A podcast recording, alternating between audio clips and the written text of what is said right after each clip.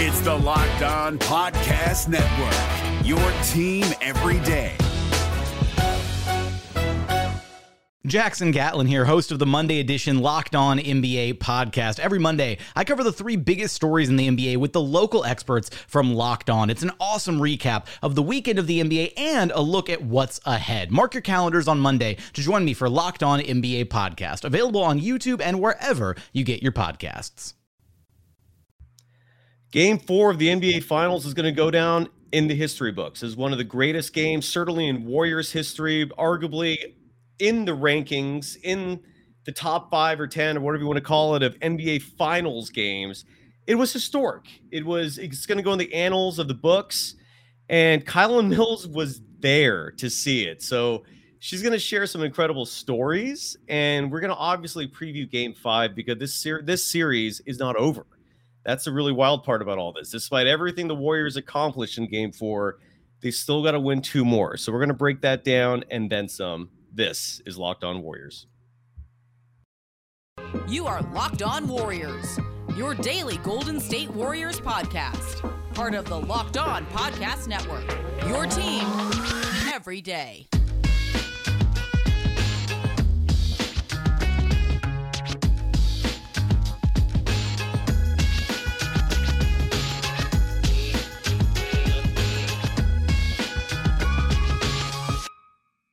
Thank you for making Locked On Warriors your first listen every day. We are free and available wherever you get podcasts. Today's episode is brought to you by Bet Online. Bet Online has you covered this season with more props, odds, and lines than ever before. Bet Online, it's where the game starts. You can follow KRON 4 sports anchor Kylen Mills on Twitter at Kylen Mills. You can follow me, Cyrus Saatsaz, on Twitter at Dog Surf Roadshow. Kylen, I did a, a post game immediate reactionary show with Hall of Famer Rick Barry, San Jose Mercury News analyst and reporter uh, Janelle Moore. But we've had a couple days now to kind of process and and and reflect on what was just an incredible game for Dub Nation. I feel like 50 years from now, we'll be thinking back to this game and hopefully smiling, provided this series ends the way we all hope it does. But Kylen, what was your first reaction and what was your first takeaway, uh, and just your general takeaway from uh, that again, in my opinion, was a historic game four victory for the Golden State Warriors. Yeah, historic for sure. Cyrus, thanks for having me back. Always yeah. good to chat with you.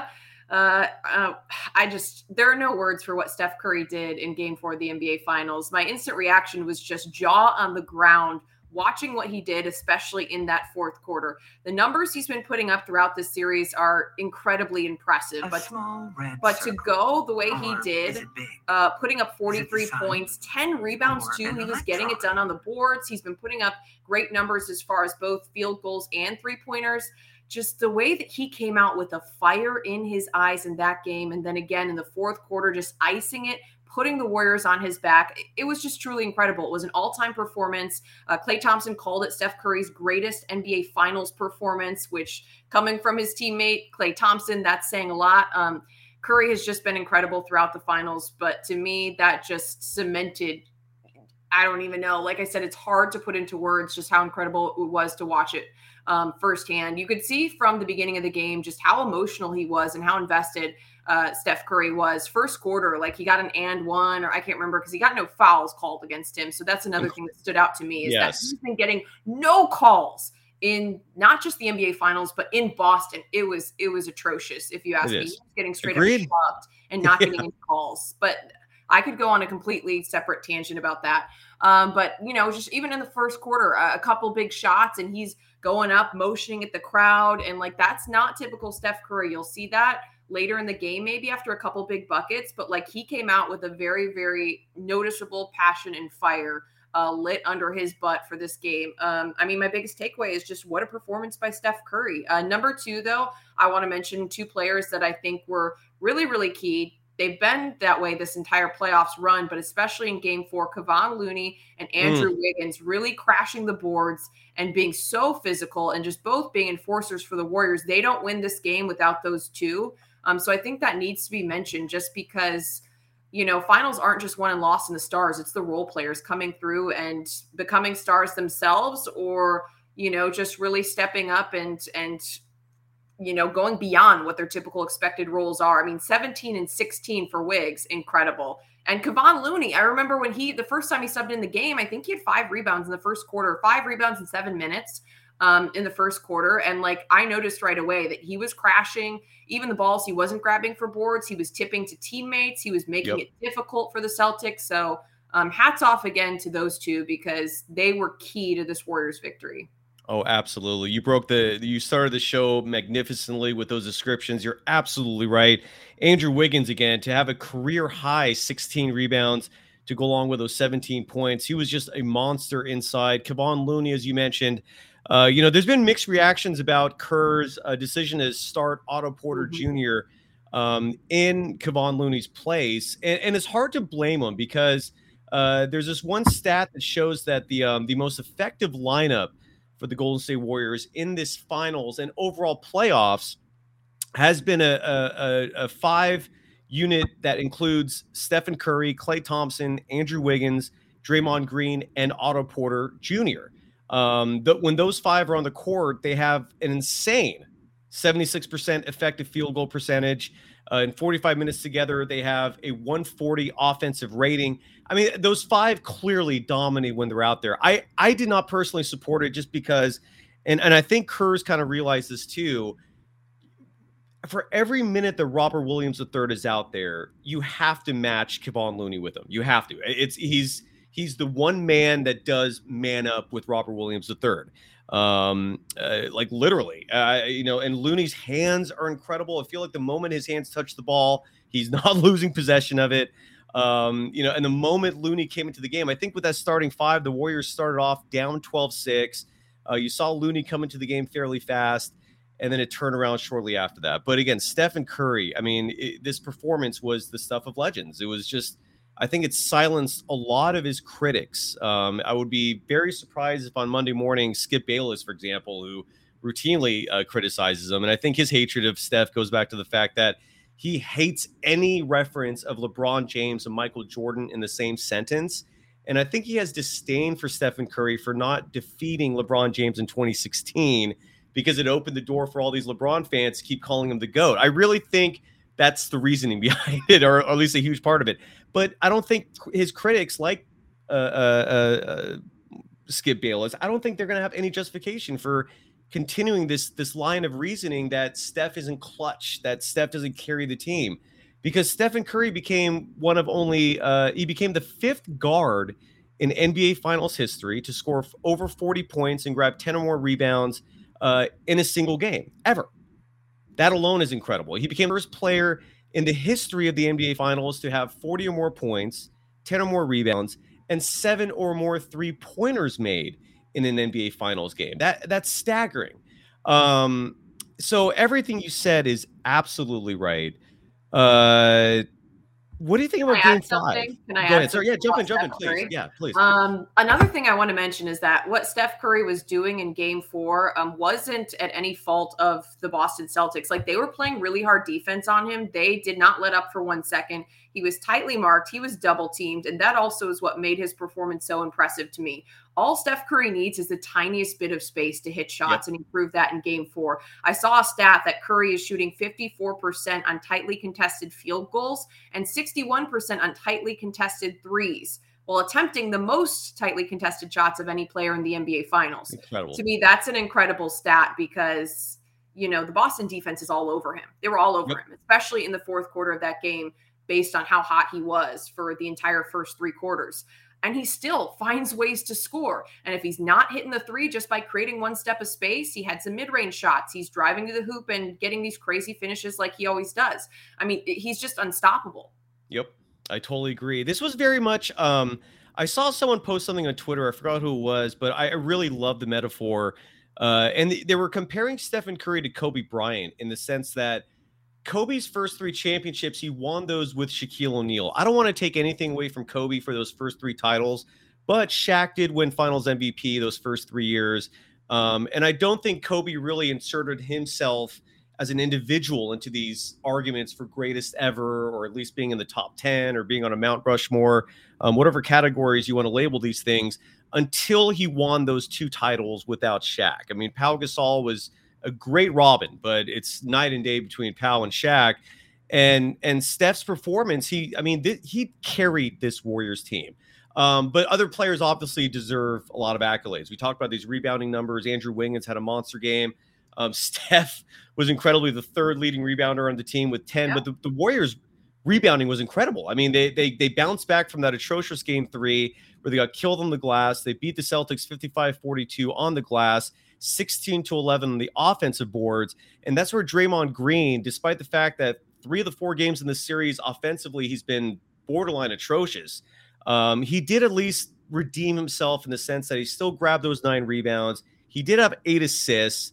Uh, he made that one clutch putback on a Looney miss, funny enough. Um, and it was just a remarkable game for. I, I, I don't. I, you're right. There's no way to put it into words appropriately. There just isn't because it yeah. was just. I don't. I don't know how you can. It was just a really just a, a mind blowing game. Um. Yeah. So so uh, real quick here, I want to give some love for people who want to save money uh, by there's one great way to do that, and that's Truebill. Kylen, have you downloaded that app yet or gone to the website? Have you tried Truebill? No, not yet, but I definitely need to save money. So uh, yeah, we all do. throw that information out there, Cyrus, because I'll have to hop on this as soon as we get done. It's a phenomenal way to save money. I, I when I finally used it, I it turns out I saved over one thousand dollars annually because what Truebill does is basically find all the things you subscribe to mm-hmm. all the things you're that. paying for that you're not even aware of. Like I didn't realize I had two Netflix subscriptions that I was paying for.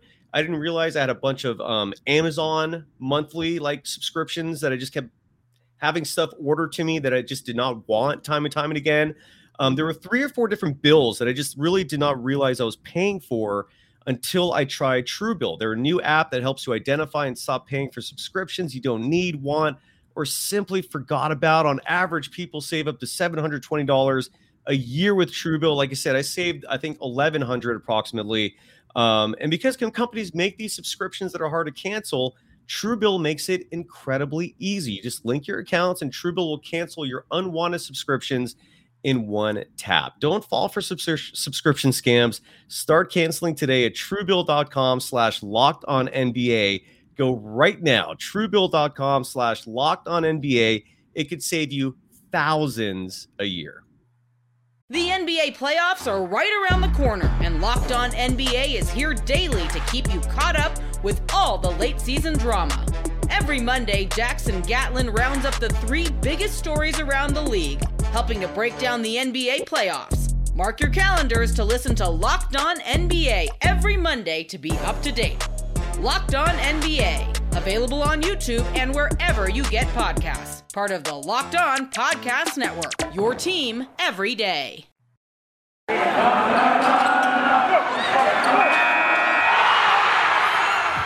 are Locked On Warriors, your daily Golden State Warriors podcast. Part of the Locked On Podcast Network. Your team every day. Thank you for making Locked On Warriors your first listen every day. We are free and available wherever you get podcasts. The ultimate NBA mock draft starts June 16th, and when, with over 50 insiders, nothing equals the ultimate NBA mock draft. The Locked On NBA Big Board draft experts, plus the Audacy insiders, are going to be part of it. First pick is June 16th, so search Ultimate NBA Mock Draft and follow now so you don't miss a pick. You can follow Kylen Mills on Twitter at Kylen Mills, KRON 4 Sports anchor. She was on the scene in Boston covering game four. Um, so let's talk about game five because clearly, I mean, as big of a game as game four was, now they have to play another one. And game five, I mean, all these people were throwing these stats about game three and the winner of that game, like 82% or 83% of the time went goes on winning the series. And I was telling people after that game, just blow that stat away. That is worthless. It means nothing to the Golden State Warriors. Game five has a very different meaning because if the Warriors lose game five, I do think they're in a whole world of trouble. Um, mm-hmm. I don't think they're going to lose that game, though. What is your initial thoughts? What is your initial prognosis? Anything you're looking for uh, as game five comes to Chase Center tomorrow night? The key to game five for me, Cyrus, I don't think there's any tactical secret to this series at this point. the key to this game and every game throughout is going to be which team brings the most fire, which team brings the most force, and which team brings the most physicality. To me, throughout the first four games of this series, it's the team that has brought those things that has ended up winning the game. And the Celtics, yeah, they tried to serve it up to the Warriors, but the Warriors just hit back harder in game four. And it started with Steph Curry setting the tone early in the game. I mentioned the emotion we saw from him when he was firing up the crowd. He was really battling. And then, you know, some of the other role players, I mentioned Kevon Looney coming in the first quarter, and really he was mixing it up and crashing the glass. And you talked about, you know, needing to try to offset uh, Robert Williams III, which is absolutely a factor. Um, but to me, the Warriors came out playing much more intense and much more physical than they did in game three, and they end up winning game four. So for me, the biggest, biggest factor is just which team is going to bring the higher intensity. Um, today we heard from head coach Steve Kerr, and that's exactly what he said. He said the key to tomorrow's game, and for him, he specifically pointed out defensive intensity. When yes. we start to, you know, let up a little bit on defense, that's when the Celtics punish us for for that. Um, and you also look at some mistakes, like a couple of costly fourth quarter turnovers that I noticed in um, game three, um, and cleaning up some mistakes like that, I think, as well, and getting into foul trouble, trouble early. Another thing the Warriors just need to try to avoid. But yep. the biggest overarching theme is bringing the intensity, bringing the physicality, because these are two very skilled basketball teams. Like I said, I just don't think tactically you can make some adjustments. I don't think there's any big secret or key at this point in that regard. Um, I just think it's going to be which team wants it more. And to me, the Warriors clearly wanted it more, and specifically Steph Curry wanted it more in game four. Uh, what's going to happen in game five? Kerr talked about on defense, the Warriors having to be quicker closing out. We saw the three pointers kill them earlier in the series. That's something yep. they have to really continue to focus on. Closing out, being quicker on rotations. He said you've got to be a step ahead, not a step behind. Again, we're talking about a very skilled Celtics team. They will punish you. Uh, if you, like I said, if you get behind or you are lackadaisical at all on defense, mixing it up on boards, we just talked about rebounding. That's going to be one of the hugest factors to this series. The games that we've seen the Warriors get out rebounded and beat up a little bit on the glass, they lose. Um, yep. So I think that these are, you know, and just the hustle plays as well. Uh, in game three, I feel like, uh, you know, again, I was there courtside, and one thing you notice is it felt like the Celtics were getting a lot of those hustle plays. They were on yeah. the right end of all of those hustle plays, diving on the floor, and again, just the team that wanted it more. So to me, those factors are going to be what determines who wins game five. And I agree with you that the Warriors lose game five, they're in a very tough position with a must win game going back to TD Garden. And after seeing how hostile that environment was, how loud that arena was, it is a very, very, very difficult place to play. And if you're looking at a team that's wanting to close out the NBA finals, you're in a you know must win situation i just think a game six down 3-2 heading to td garden would be extremely dangerous for the warriors they've got to go up and win tomorrow at home and the chase center crowd you guys got to bring it man like yep. td garden was something else i know we're going to get into some stories later side but yes. like the noise level was just something I've never experienced in almost any sporting event. It was so loud. I don't know if it's just I was talking to some other media members. We're like, is it the acoustics? Is it just the fans? But I mean, the fans brought it. Like they brought it. There's no question about that. Uh, kudos to Celtics fans. Uh, I know some people think they crossed the line. I, I tend to agree with some of the chanting, but like, hey, their passion is out there, and it absolutely makes it more difficult for the opponents. Oh, I I love the East Coast sports energy. Um, I always tell people I feel like I was an East Coast boy gr- who grew up on the West Coast, at least in terms of sports and and the passion that comes with that. Um, yeah, they they they they know their sports. They love their sports. Um, I totally agree with you that some of the antics were incredibly classless, uh, very immature. Um, but what I saw from the Golden State Warriors, first of all, I don't think the Warriors are going to lose Game Five. I've been I've been harping on this, whether I've been making guest appearances on other shows or talking on on our show, Locked On Warriors. Um, the Golden State Warriors, uh, when it comes to Eastern Conference opponents, they have a hard time preparing for them. And what I mean by that is, in the regular season, um, teams don't usually have the opportunity to fully prepare uh, for upcoming opponents, especially East uh, Eastern Conference teams, simply because Oftentimes, there's only a day between games. Um, oftentimes, it's in the middle of a road trip. Um, so you're you're you're spending very few minutes studying film. You're you're, you're you don't have the, the the time to properly really analyze the opponent. And oftentimes, you're playing that game and then you move on. Um, so when these two teams met in the NBA Finals, they were not very familiar with each other. And in my opinion, just from my observation skills, it's taken four games for the Warriors to finally figure out this Celtics team. And, and here's what I think they figured out. Number one is Kevon Looney can neutralize Robert Williams III. They just have to match up with each other um, minute by minute. And if they do that, I, Kevon Looney has proven, and what what a player he is, and what, what I mean, the Iron Man of this team. In, in a lot of ways, he's really uh, absorbed some of that heart and soul that Draymond Green usually uh, bears responsibility of. And he has just had a phenomenal series and a phen- phenomenal postseason outside of round one. Um, but Andrew Wiggins has been huge in the sense that his defense on Jayson, uh, not on Jayson Tatum, on Jaylen Brown um, is indispensable. Jaylen Brown, as crazy as it sounds, has been more of a more difficult of a player to defend for the Warriors than Jayson Tatum. Um, I agree. Jaylen, that to my husband today. I just said that exact thing. He's physical. He's big. He's making a lot of clutch baskets. Um, he's given the Warriors a lot of problems, but the Warriors have an antidote for him. Uh, two of them, in fact. One of those is Andrew Wiggins. When Wiggins guards him, there's a level of effectiveness there, and he causes Jaylen Brown problems. So you need to have Wiggins out there at all times when Jaylen Brown is out there. And I think Kerr started to figure that out. Draymond Green, who um, has been clearly the most perplexing piece of the Golden State Warriors in this series so far, just because he's been disappointing. He has been a colossal disappointment. Um, but he does, even though Jaylen Brown has been scoring off Draymond Green, none of those baskets are easy. Um, it, it's taken a physical toll on Jaylen Brown when Draymond is guarding him. And here's what I am very confident in saying in game five. Draymond Green will have a game two performance in game five. I am I have the utmost confidence in that. I saw Draymond Green figuring things out, especially in that fourth quarter. He I think he needed a bit of that humble pie in terms of being benched on some of those offensive possessions and being reminded that he is not a perfect player. He is even though he's going to be a Hall of Famer someday, he is still just a human being. I don't know if like those Boston crowds actually got to him a little bit.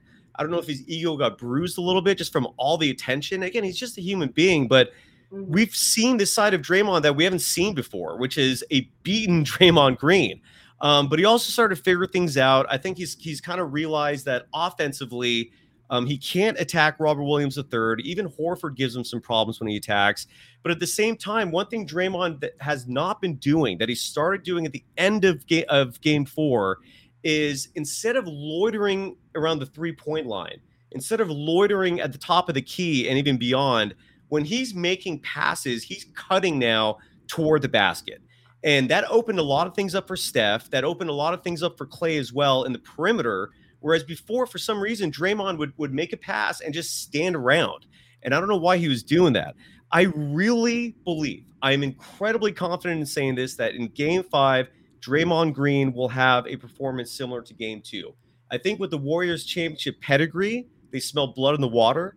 Um, there will not be a letdown performance. The Celtics have not lost two straight in this entire postseason. Game five will be the first time they lose two straight. I'm just, I'm very confident in that. I'm just based on following this team as much as I have and seeing them as much as I have. Um, I saw enough in game four where I think they got over that hurdle, and I'm confident in them figuring this Celtics team, who is incredibly respectable as an opponent, um, but they figured them out. I think just the Warriors are just a better team. Uh, and I think they're going to win ultimately. We're going to break this down a lot more. I have to give some love first to Bet Online, a very long time sponsor of this program. They're your number one source for all your betting stats and sports information. You can find all the latest sports developments, news, and odds, including obviously the NBA Finals, where the line, by the way, is out uh, for game five. And just like with all the other games, it's pretty much a toss up the home teams are getting on average three points. Mm-hmm. And in game five, the Warriors are favored by three and a half. Uh, the money line is minus 170 for the Warriors, plus 150 for the Celtics. The over under is 212. Kylen, anything stick out to you there that looks good for you? Um, if I was a betting woman, which I try not to be, Cyrus, but I would actually put my money on the Warriors because I agree with you. I think the Warriors win tomorrow. And I mean, the three and a half isn't too much where I don't feel comfortable uh, giving putting my money on that uh, for them to win by more than three and a half points. Um, I think the Warriors know what's on the line, and to me, the way they've been they closed out, uh, that momentum should carry from Game Four into Game Five. You mentioned the Celtics seeming a little bit demoralized, um, yes. and I think that Game Four did. I think there was a hit to their confidence, um, which is a big factor. They came into this series, I think, riding the high from Game Seven against the Heat. They came in came in extremely confident and ready to take one in the Warriors' house, and that's exactly what they did. They came out and they they hit hard. They didn't give up in that first game, and then after winning that game, you know, after winning game one the way they did uh, by battling in the fourth quarter, that's a huge confidence boost for yep. any team. You know, when you go down like that and you battle back and earn that comeback victory, game one on the road in the NBA Finals, like I think they've been riding that high. And even though they lose game two, I think they're happy with the split, you know, at Chase Center, heading back to their home floor, which is a very difficult environment for opponents. Uh, to me, what I saw in game four was a shot to the confidence level yep. of the Boston Celtics. And I think that's also a big factor. Yes, they've not yet lost back to back games, but like the reactions and the way they lost in game four, I think has been different than previous games in the postseason. And I think the Warriors do have an upper hand going into this game uh, because of some of that. So I like the Warriors and I like putting your money on three and a half. I'd feel good about it. I totally agree with you. I think they will cover that spread. Um, I don't know about the over under. That seems weird yeah, to me because I, yeah.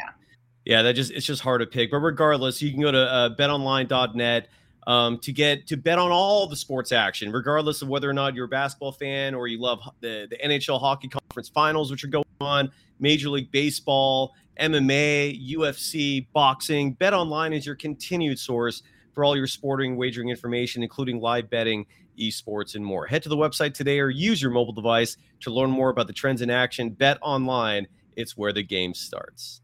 The NBA playoffs are right around the corner, and Locked On NBA is here daily to keep you caught up with all the late season drama. Every Monday, Jackson Gatlin rounds up the three biggest stories around the league, helping to break down the NBA playoffs. Mark your calendars to listen to Locked On NBA every Monday to be up to date. Locked On NBA, available on YouTube and wherever you get podcasts. Part of the Locked On Podcast Network. Your team every day.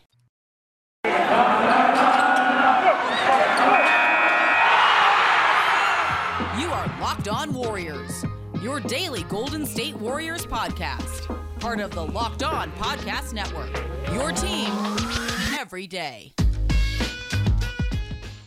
Thank you for making Locked On Warriors your first listen every day. Make sure to go check out the Locked On NBA Big Board. Host Rafael Barlow from NBA Draft Junkies and author of the NBA Big Board newsletter is joined by Richard Stayman, Sam Ferris, and Leif Thulin, giving fans an in-depth look into the NBA draft, mock draft, player rankings, and of course the big boards. It's free and available wherever you get podcasts. So is Kylen Mills on Twitter. You can follow her on Twitter at Kylen Mills. You can follow me, Cyrus Saatsaz at Dog Surf Roadshow. I just finish want to finish up my thought, Kylen, in terms of why I think the Warriors have figured this Celtics team out and why I think they're going to win Game Five. Um, another thing that Steve Kerr and I don't know why he was stubborn in Game Three about this, but as weird as this sounds, and I do love the fact that the Celtics fan base is so loud when they win and they suddenly cr- crawl and hide into their turtle shells when they lose because you don't hear a peep from them when the Warriors win. But they were mocking me for throwing two names out there repeatedly that do have a huge impact in this series. One of those being Gary Payton II, who even offensively, he does not put up huge numbers, but he always just has a knack for being at the right place or for doing the right thing. Uh, a, case case in point here, um, that beautiful behind the back pass to Stephen Curry when he oh, could have put up a three himself, but instead he he see, he did the behind the back pass to Steph set up the screen, and Steph hit that dagger three. Uh, that was just part of his magnificent performance in game four. So Gary Payton II, I do think deserves more than 10 minutes, but at least he's getting minutes. I would prefer he gets 20 to 25, but but Steve Kerr is thankfully playing him now. And another player is Nemanja Bjelica, who again, the stats do not justify him playing.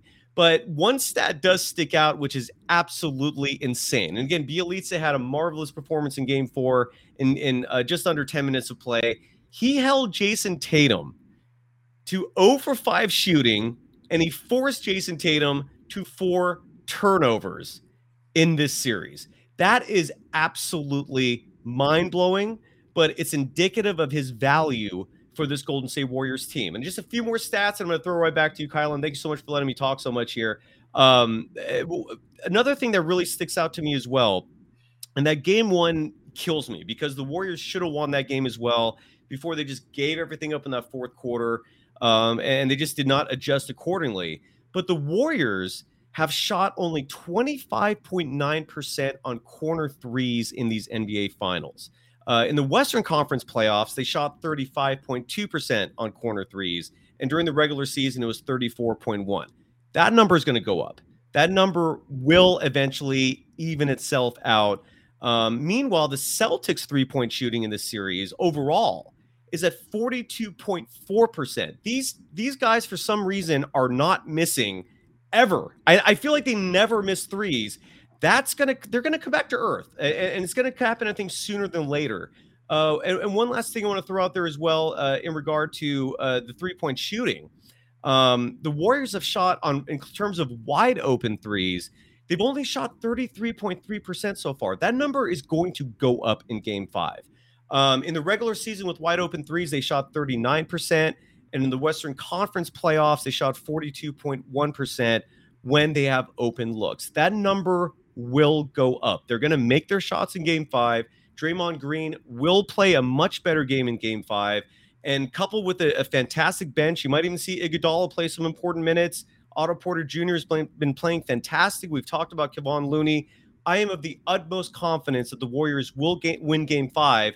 And then I think with that momentum, there's a very strong likelihood they will close the series out in game six back in Boston. But even if they lose that game, they will they will not lose another home game in this series. That is my diatribe. That is my rant for why the Warriors will win game five. Anything you'd like to add to that, Kylen, on, top of what I just said? Um, I think the Warriors win in game five. I'm not as confident as you, Cyrus, but I do think they have the upper hand. I see this going home, home, home the rest of the way to close out the series. Uh, I just think that playing in Boston, just incredibly tough environment. And the Celtics haven't lost back to back games in the playoffs. I am hard pressed to picture them losing three straight games in the postseason, not yeah. to mention on their home court. Um, you know, with their backs against the wall. So I wouldn't be surprised if this game, if the series goes to seven. But I think that the Warriors, like you said, I, I agree with you. The Warriors will close it out, and I think they do win. Um, the Celtics, man, they have been lights out throughout this series. I mean, how about Derrick White coming off the bench and just dropping dimes? I mean, Incredible. he's been ridiculous. In game four, I think he was three for five from beyond the arc. Uh, I don't remember his exact Correct. numbers for all of the Correct. previous three games, but he, I would say, I don't know if you have his average from the entire series, but he's a player that stands out to me that's like, wow, uh, you don't necessarily look at him right off the bat as being a huge problem, but he's been a problem and he's contributed some massive minutes and been putting up, you know, double digits off the bench uh, 16 points in I think it was in game four and and every single game in that game one win. Derrick White was just on fire in that fourth quarter. Uh, so to me, he's one player that I'm like, is he going to come back down to earth? Is he going to, you know, be someone the Warriors have to still worry about? But um, they the Celtics as a whole have been lights out in this series for sure. And I said after game one, I'm like, if they keep shooting like this, from three, then they deserve to win. Like if Al Horford and some of these guys who are not usually three point shooters continue shooting like this, they deserve to win the series. Yep. Um, the Warriors have found a way to win despite the fact that they're still shooting well. Like the Celtics are still shooting well. Like they didn't shoot poorly. I think they were close to 40% from three in, yep. in game four. Uh, but it's promising the Warriors are able to win regardless. Um, and I think that they continue to sharpen up and really close out quicker and, and, just fix some of the little things that we saw them lag off on in that fourth quarter of game one. And I think it's made a difference and the numbers have come down a little bit. But, um, you know, kudos to the Celtics and to, to, Boston because they've been hitting shots when they need to. I mean, it's just it's been kind of surprising and impressive, but they've they've been and it like it's just funny to me that it's not necessarily Jayson Tatum and Jaylen Brown. Tatum had a good game in in game four. I think he hit 50 from three, but overall in the series, both him and Jaylen Brown have been hitting okay from deep. But it's like the role players to me, Cyrus, that have been like the big surprise. Agreed. Agreed. It is. It's been shocking. Uh, Derrick yeah. White just put in perspective in the four games in these NBA Finals. In Game One, he shot, uh, wait, actually, hold on, let me get this right. In game one, he shot 62.5% from three. That was when he went five or eight, which was ridiculous. In game two, he shot 50% from three. Uh, he did not make a three in game three, but they still won despite that. And then in game four, he shot 60% from, from beyond the arc. Uh, to put in perspective, Derrick White on the regular season shot just 31.2% yep. from, from 3 mm-hmm. And I even in these, yeah, and even in these playoffs overall, he's only shooting 33.3%, which is just gives you an idea of just how ridiculous these numbers are. And and that's where at, at a certain point, you know, these these things do average out. And and and the Celtics, I just do not see them sustaining this if it goes six or seven games. It, they're gonna come back to earth. And and and I think game five is where that really starts. Um Ime Udoka, I've never seen I've never heard him speak the way he did. I mean, that is one of the most confident head coaches in the NBA. Uh, he's a brash individual, and even he was kind of perplexed. I he was I've not, I've not seen that individual at a loss for words, but he had a hard time explaining what happened after game four. I just, I, I, momentum is a beautiful thing in sports and it's a real thing in sports. And I think the Warriors have all yeah. of it right now. Um, I want to play this soundbite real quick just to, uh, this was from Klay Thompson, which just kind of highlights uh, Stephen Curry's just incredible performance. Because, uh, I mean, Klay's a splash brother. They've been through all these wars together. Um, and I thought this heartfelt uh, attribution was just a beautiful thing from Klay Thompson, uh, Stephen Curry's splash brother. Here he is. Have you seen Steph play with or show that amount of emotion before? And uh, what, what did you see from how he took over this game? I think I have seen him show that much emotion, and the heart on that man is incredible. Uh, you know, the things he does, uh, we kind of take for granted from time to time, but to go out there and put us on his back and I mean we got to help him out on Monday so we but um wow just uh just showed why he is uh shocking he wasn't a first first team all NBA guy but whatever I love that shot, by the way, too. At the media, I agree. I, it is shocking to me he was a first team All NBA. Um, and Klay Thompson, I, yeah, yeah. I just like I can't justify that. It's crazy. It's the disres- the disrespect is so real. I, have never seen a player receive less superstar treatment from the officials than Stephen Curry. Here, here's my gripe with the officials ultimately, right? Is is this is there are a lot of calls in these playoffs that are like you shrug your shoulders. It could go either way. These are 50-50 calls. Mm-hmm. And I am of the belief, and I believe this confidently, and I and I and I say this with conviction that when a call is a 50 50 call, you give the benefit of the doubt to the team that is a dynasty, to the player that is going to be one of the greatest of all time. And we've seen this type of treatment with Michael Jordan. We've seen it with LeBron James. We see it with Kevin Durant. And we don't see it with Stephen Curry and we don't see it with these Golden State Warriors. It is mind boggling to me. I don't understand why this level of disrespect continues.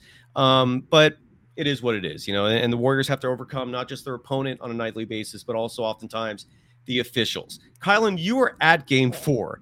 Uh, and there was a lot of talk about people flipping off the team bus. There's obviously the chance um, at the arena. You were texting me some really crazy stories. Describe yeah. your experience for games three and four in Boston of just the arena, the garden, the fans, all of it.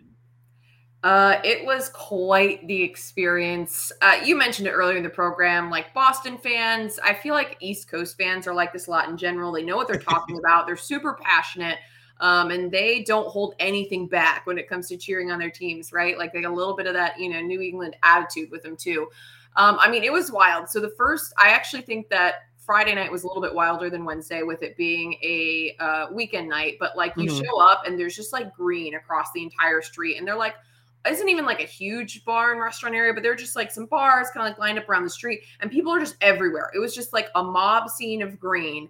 Um, and I get out the car and I'm like, oh my goodness, um, wow. And like these people, especially, especially like Wednesday night, caught me off guard because like there were a lot of people who were very, very intoxicated. Like it was tip off was 9 p.m. So like I think there was like a little bit of extra time, you know, to kill. Maybe if yeah. you got work, you were going to the game. Like there were a lot of people who looked like they've been overserved. Uh people who weren't still were just like kind of crazy energy. Um so I got I got my camera out and I was trying to shoot outside the entrance, like maybe a little less than an hour before tip off to like get some like fan video or whatever um, for KRON 4. And like people were coming up, like getting in my face, yelling stuff in front of my camera, like cussing, touching me. I was like, nope, I'm done. I'm out. I was just like, touched no, you? No. Yes, yes. Oh my God, yes. People just have no concept of personal space, like coming up, hey, oh, you know, and I'm like, nope, nope, I'm out. And like, granted, this was in a massive crowd. And I'm trying to, you know, shoot amongst drunk fans. I mean, so like I said, there's always a risk. I tweet this too. There's always a risk anywhere that you're going into a crowd of potentially, like I said, fans who've had some beverages. But this was just like a next level. Um, and then also, so my husband, Charlie Walter, sports anchor at KPIX, um, went outside during the game. And I told you this story, side, but I think it's worth mentioning just because it was kind yeah, of, please. Um, that he went outside during the game. It was technically six o'clock back on the West Coast. It was like just after nine. So the game had just tipped off. He went outside with his photographer to do a little live shot for a six o'clock newscast.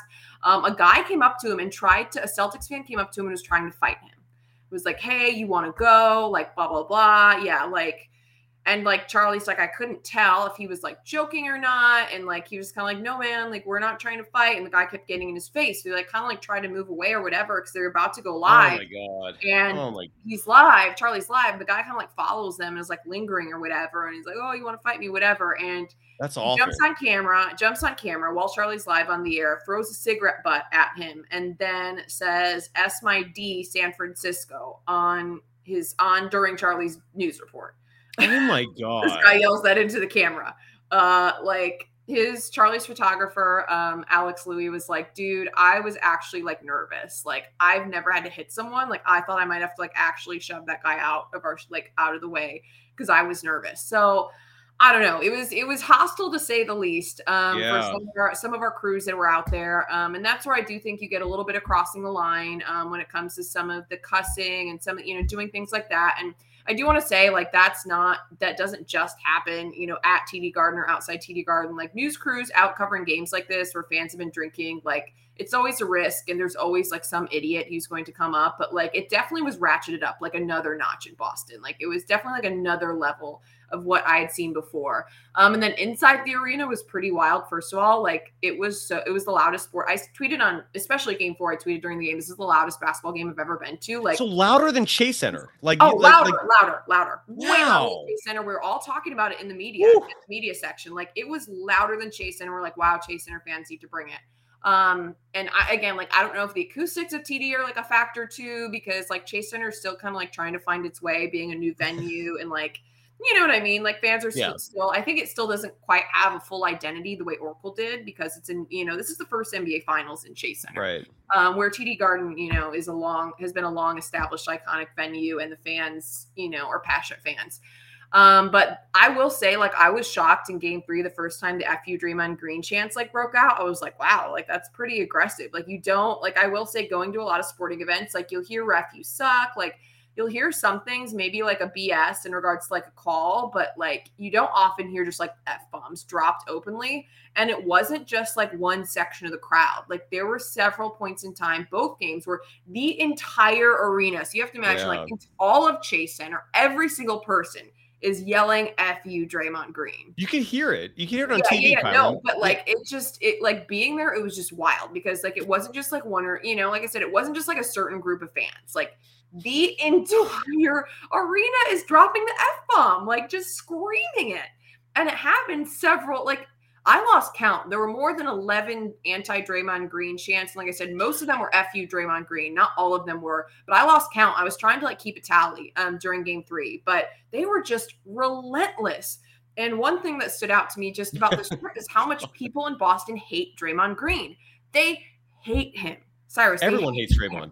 Everyone, outside of the Bay Area hates him. Yeah, everyone. I, I get that, but like, dude, people were just going to the extreme. The amount of anti Draymond t-shirts I saw were like, I'm just saying, like, it's one thing to hate him, to tweet something about him, but like, where you're like going out of your way to have like shirts printed and like paying for that and like all this other stuff. So I was like talking to fans, oh yeah, we had this printed as soon as we found out, you know, that we were going to play the Warriors. You know, we rushed, you know, we did a rush t-shirt job to get this out here, you know, and it's just like man, like I knew people hated him, but like this is just like another level. So like Draymond sucks shirts were out there, Draymond is a B shirts were out there, F you oh. Draymond shirts were out there being worn. So like that was like kind of an eye opener for me because like you said, you kind of realize that people around the NBA don't like him, but like this was just like another level. There are people with Draymond big heads that had like middle fingers and like someone had like Draymond like face palming like this on a big head. So I'm just saying like people are going like so far. Um also another thing um my husband Charlie again works for KPIX. He was doing a piece about like why do fans hate Draymond Green and it cracked me up um, he was asking people if you were like choking on the street on a chicken bone and Draymond was the only person there who could possibly help you and give you the Heimlich maneuver, would you ask him for help? And across the board, everyone he talked to said no. And there's one guy who's like, I feel good about where I'm at in my life. Like I've accomplished a lot. And granted, you know, some of it's tongue in cheek, but still, like I would die before I would ask Draymond Green for any kind of help or to even what save was it, my life. Sorry to interrupt you. But what what were the what was the prevalent answer that people gave for disliking? Liking Draymond. I mean, I don't. I've never truly understood a, a good reason for hating him. They call him dirty. He's never like injured someone, at least not to the point where right. they're missing a game because of it. And you know, he's outspoken, but I've never heard him say anything super controversial. I, people, what are the reasons? People don't like him for that reason. So num- number one, one of the main reasons that he's a loudmouth. I heard that over and over again too for from people that I talk to.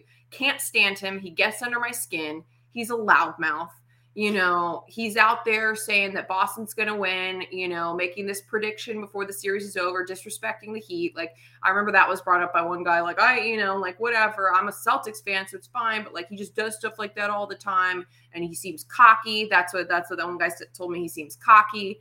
Um, he's a loudmouth. Again, people are just like, he gets under my skin. Uh, when it comes to play, a lot of people said he sucks. Like, Draymond Green sucks. Um, like as far he's not good on the court and he has a big mouth. Like that's like generally what it seemed like the perception was, um, which is interesting. Uh, and I know Draymond actually talks about this and addresses this with the media whenever he, you know, like haters are brought up. And he's like, you know, to me, that's just people who don't know basketball if they think I suck. Because, you know, he's like, I may not score the most points on the team or even close. You know, I may not score a lot of baskets, but like clearly they don't know the intricacies of the game. They can't see what I'm doing, you know, leading this offense when he brings up the ball as a forward right. and you know make some of these passes that he makes. And then you know obviously on the defensive end being you know his real strength that you know it's just people that don't know the game that maybe don't recognize what he's doing. Um and you know the rebounding and all the other things that that he uh, brings to the warriors. But so maybe it's just people that don't know ball. Maybe you know maybe it's just they see what they want to see. But for me, uh, overwhelmingly, and Charlie heard the same thing. People like he's he's not good. He sucks. He sucks. You know, whatever. He sucks, and he's the loudest mouth. We can't stand him. Um, so that was probably the most prevalent answer, I would say. Um, and then it was brought up that he's dirty. I did hear the same thing. Some people say he's a dirty player. He's dirty. Look at what he did on. Um, a lot of people were bringing up. I guess there's a viral video, and I did see it, like that was shared by Bleacher Report and some other outlets, were like I can't remember. I think it was a free throw where he like goes and he like catches someone around the neck, or he's trying to grab a board and he catches Jayson Tatum around the in neck. game four. Yes. Yes. Yeah. yeah. Uh, a couple people brought that up, and they're like, you know, look at this. Big like, deal. Plays. You Big know, but deal. that was you know used as a see, see, he's you know a dirty player. He's not playing the right way. Um, so those were some of the answers, wrong or right. Um, it is kind of interesting though, because like I said, it was an eye opener for me just to see how much people actually hate him. It's it's it's incredible, and and none of those reasons to me are valid for the level of vitriol and hatred directed right. toward him. Like, oh no, he talks loud. Like, oh no, he's cocky. Like that. Those are reasons for hating him. Even that play against uh, the Jayson Tatum, it's subjective in in calling that dirty. I mean, he, he was just he was aggressive. They didn't. I don't think they even called the foul on that play. Again, he's never injured someone to the point. I know he's, he's made contact with people's faces a couple times uh, that that it, you know where, where eyes got injured or got reddened, but they never came out of the game because of that.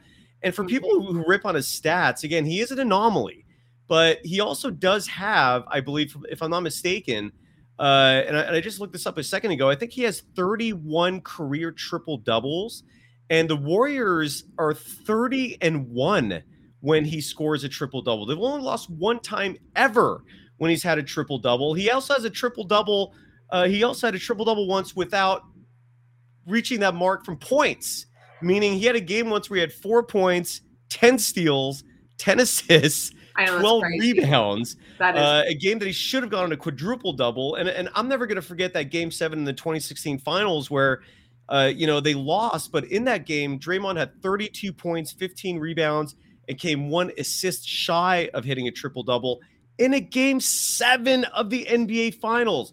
I, I just, I think ultimately it's just he's won so much and it's just this is american culture in a lot of ways. Like a, a lot of people in american mm-hmm. culture and and you know i i i don't i hate bringing race up on this show but i think a part of it is race um because if he was a white man i don't know if that same level of vitriol and anger would be directed toward him. I really don't. This is just my opinion on that um but it, it's it's also very sad that that he elicits this level of reaction he's a winner he's a hall of famer um, he's just very different. He's unique as a player in terms of his statistics.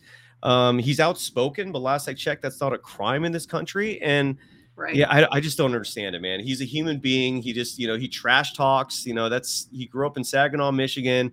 That's a lot of people in the basketball court. That's how they roll. And for some reason, he gets picked on like this. But I do not think his whatever he's done in his career is worthy of an entire arena for two games dropping the F bomb. You could hear it on national TV. Mike Breen alluded to it uh, during the game four pod, uh, during the game four broadcast that you could hear it.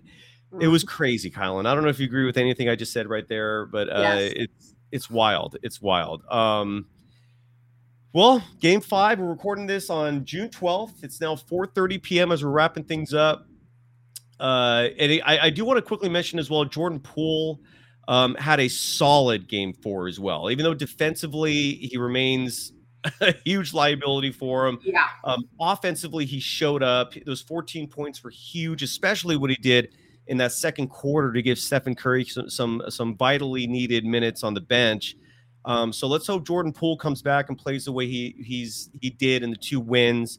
Um, Kevon Looney, Steve Kerr admitted he made a mistake limiting his minutes in Game Three. We're not going to see that again.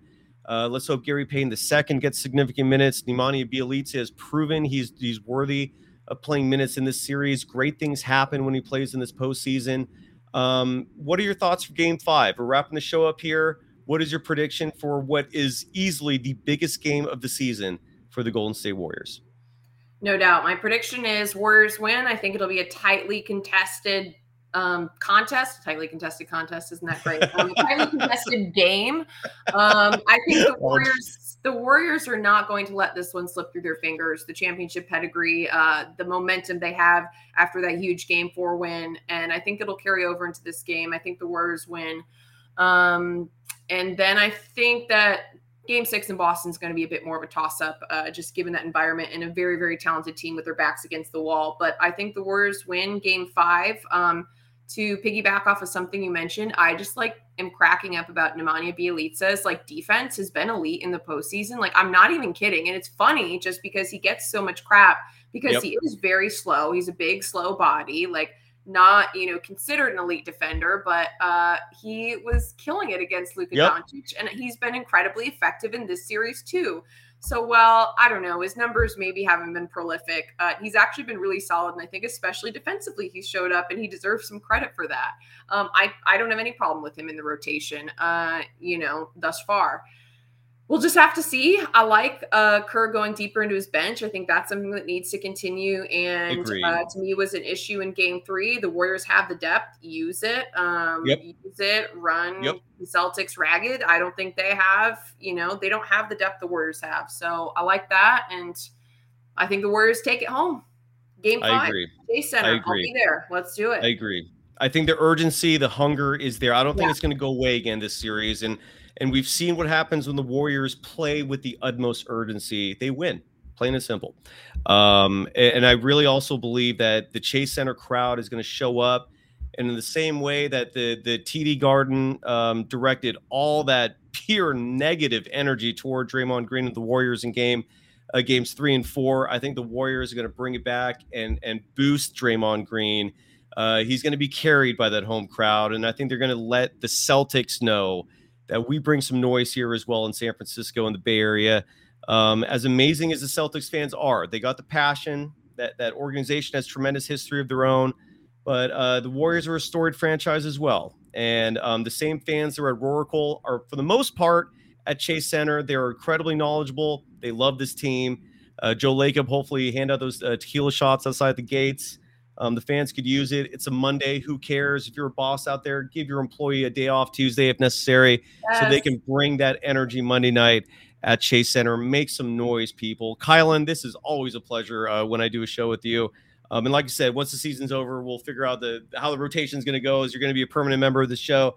Um, thank you. I, am I'm, I'm done. I think. Anything else? Did we miss anything? Did we forget? I want to throw one last thing real quick for another uh, shot of love for Stephen Curry. Um, he joins LeBron James and Kobe Bryant as the only players uh, in the NBA in the last 15 years to lead both finals teams in scoring four times in the same series. Stephen Curry has had a magnificent NBA Finals. Just talk about adding a whole other step, a whole other layer to his legacy. I mean, this this finals has been simply remarkable, and there's still more to come. So, do we do we cover everything? Are we good?